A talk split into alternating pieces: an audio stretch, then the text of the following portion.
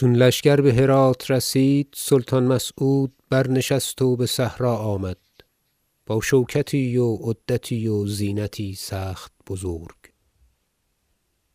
و فوج فوج لشکر پیش آمدند و از دل خدمت کردند که او را سخت دوست داشتند. و راست بدان مانست که امروز بهشت و جنات عدن یافتند. و امیر همگان را به زبان بنواخت از اندازه گذشته و کارها همه بر قاضی حاجب می رفت که سپاه سالار بود.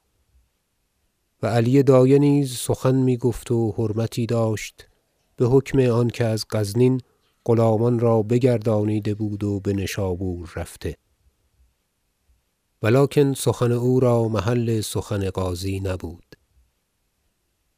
و خشمش می آمد و در حال سود نمی داشت. استاد ابو نصر را سخت تمام بنواخت، ولکن بدان مانست که گفتی محمودیان گناهی سخت بزرگ کرده اند و بیگانگانند در میان مسعودیان. و هر روزی بو نصر به خدمت می رفت و سوی دیوان رسالت نمی نگریست. و طاهر دبیر می نشست به دیوان رسالت با بادی و عظمتی سخت تمام. و خبر رسید که حاجب بزرگ علی به اسفزار رسید با پیل و خزانه و لشکر هند و بنه ها. سخت شادمانه شدند و چنان شنودم که به هیچ گونه باور نداشته بودند که علی به هرات آید. و معتمدان می فرستادند پذیره وی دمادم با هر یکی نو لطفی و نوعی از نواخت و دلگرمی. و برادرش منگیتراک حاجب می نوشت و می گفت زودتر بباید آمد که کارها بر مراد است. و روز چهارشنبه سوم ماه ذی القعده این سال در رسید سخت پگاه با غلامی بیست و بنه و موکب از وی بر پنج و شش فرسنگ. و سخت تاریک بود. از راه به درگاه آمد و در دهلیز سرای پیشین عدنانی بنشست. و از این سرای گذشته سرای دیگر بود سخت فراخ و نیکو و گذشته از آن باغ باغها و بناهای دیگر که امیر مسعود ساخته بود. و بودی که سلطان آنجا بودی به سرای عدنانی و آنجا بار دادی و بودی که بدان بناهای خویش بودی.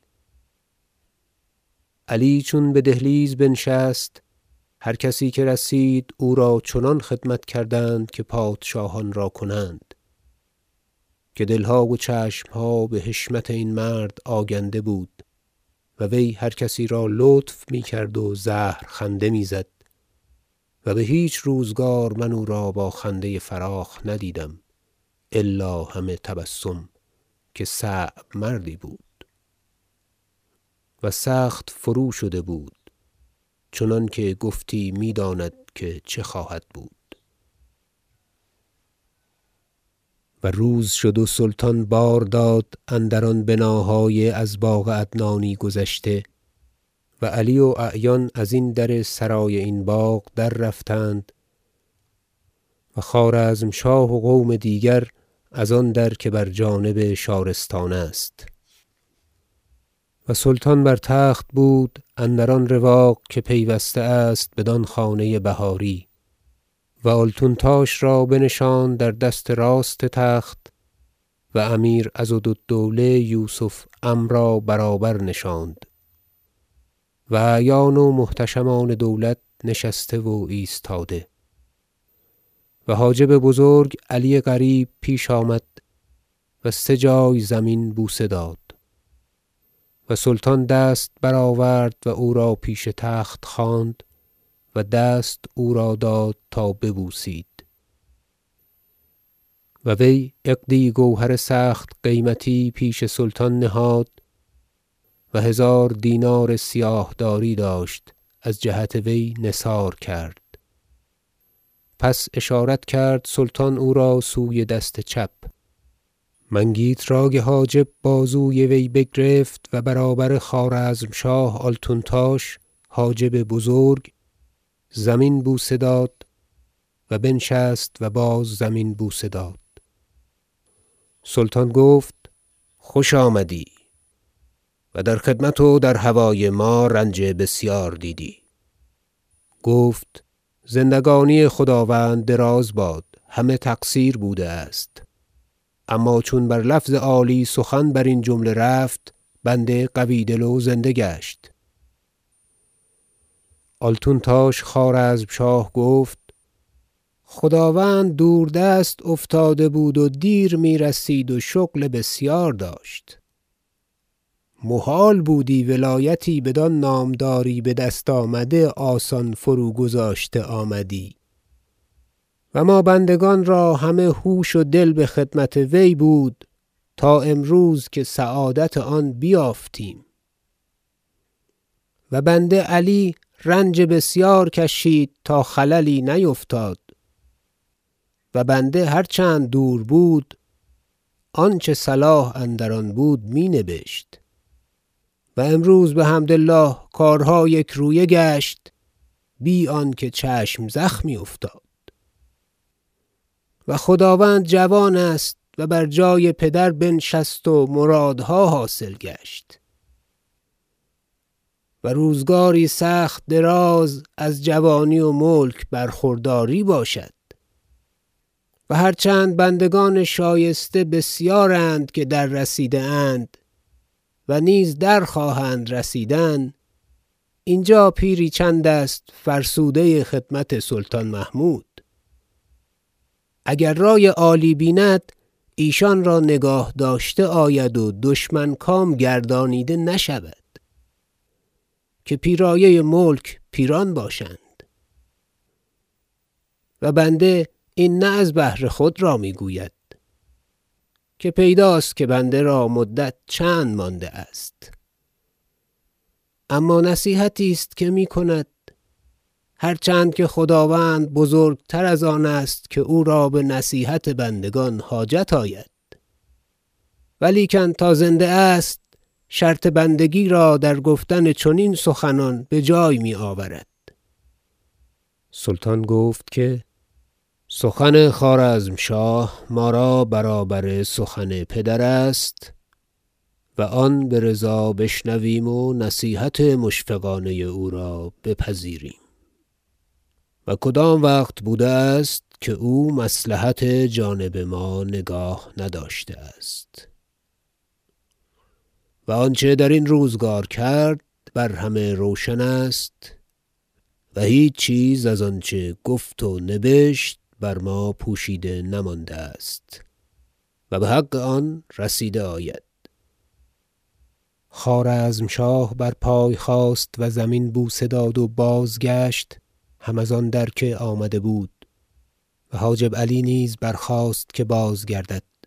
سلطان اشارت کرد که بباید نشست و قوم بازگشتند و سلطان با وی خالی کرد چنانکه آنجا منگیتراک حاجب بود و بوسهل زوزنی و طاهر دبیر و عراقی دبیر ایستاده و بدر حاجب سرای ایستاده و سلاحداران گرد تخت و غلامی صد وثاقیان.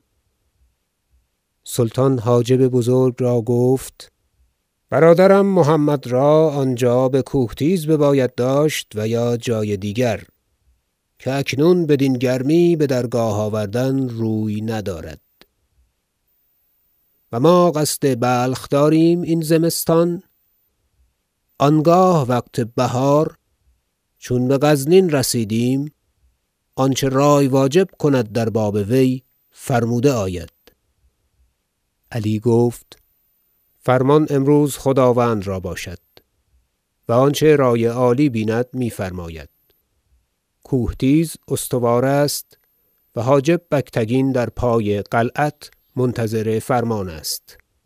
گفت آن خرده که با کدخدایش حسن گسیل کرد سوی گوزگانان حال آن چیست؟ علی گفت زندگانی خداوند دراز باد. حسن آن را به قلعت شادیاخ رسانیده است و او مردی پخته و عاقبت نگر است. چیزی نکرده است که از عهده آن بیرون نتواند آمد.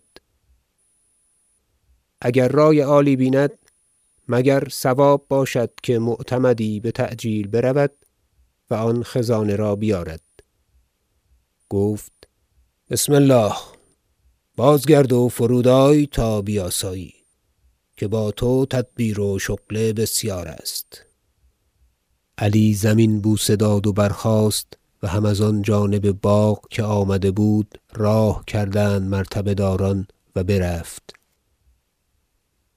سلطان عبدوس را گفت بر اثر حاجب برو و بگوی که پیغامی دیگر است. یک ساعت در صفه‌ای که به ما نزدیک است بنشین. عبدوس برفت. سلطان طاهر دبیر را گفت حاجب را بگوی که لشکر را بیستگانی تا کدام وقت داده است و کدام کس ساخته تر باشد، که فوجی به مکران خواهم فرستاد تا عیسی مغرور را براندازند که آسیگونه شده است و بوالعسکر برادرش که مدتی است تا از وی گریخته آمده است و بر درگاه است به جای وی بنشانده آید. طاهر برفت و باز آمد و گفت حاجب بزرگ میگوید که بیستگانی لشکر تا آخر سال به تمامی داده آمده است و سخت ساخته اند، هیچ عذر نتواند آورد و هر کس را که فرمان باشد برود. سلطان گفت سخت نیک آمده است، باید گفت حاجب را تا بازگردد.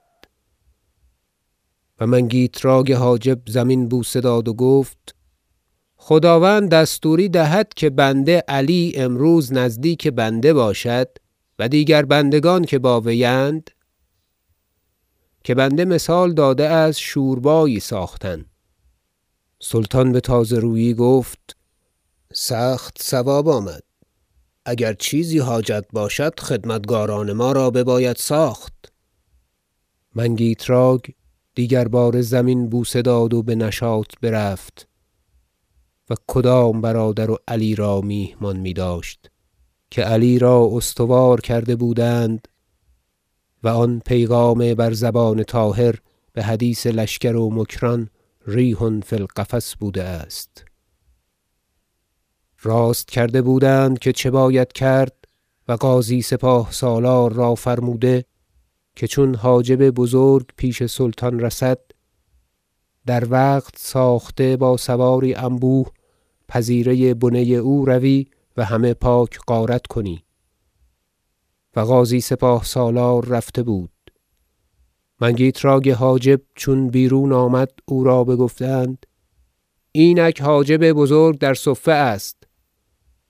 چون به صفه رسید سی غلام اندر آمدند و او را بگرفتند و قبا و کلاه و موزه از وی جدا کردند چنانکه از آن برادرش کرده بودند و در خانه‌ای بردند که در پهلوی آن صفه بود.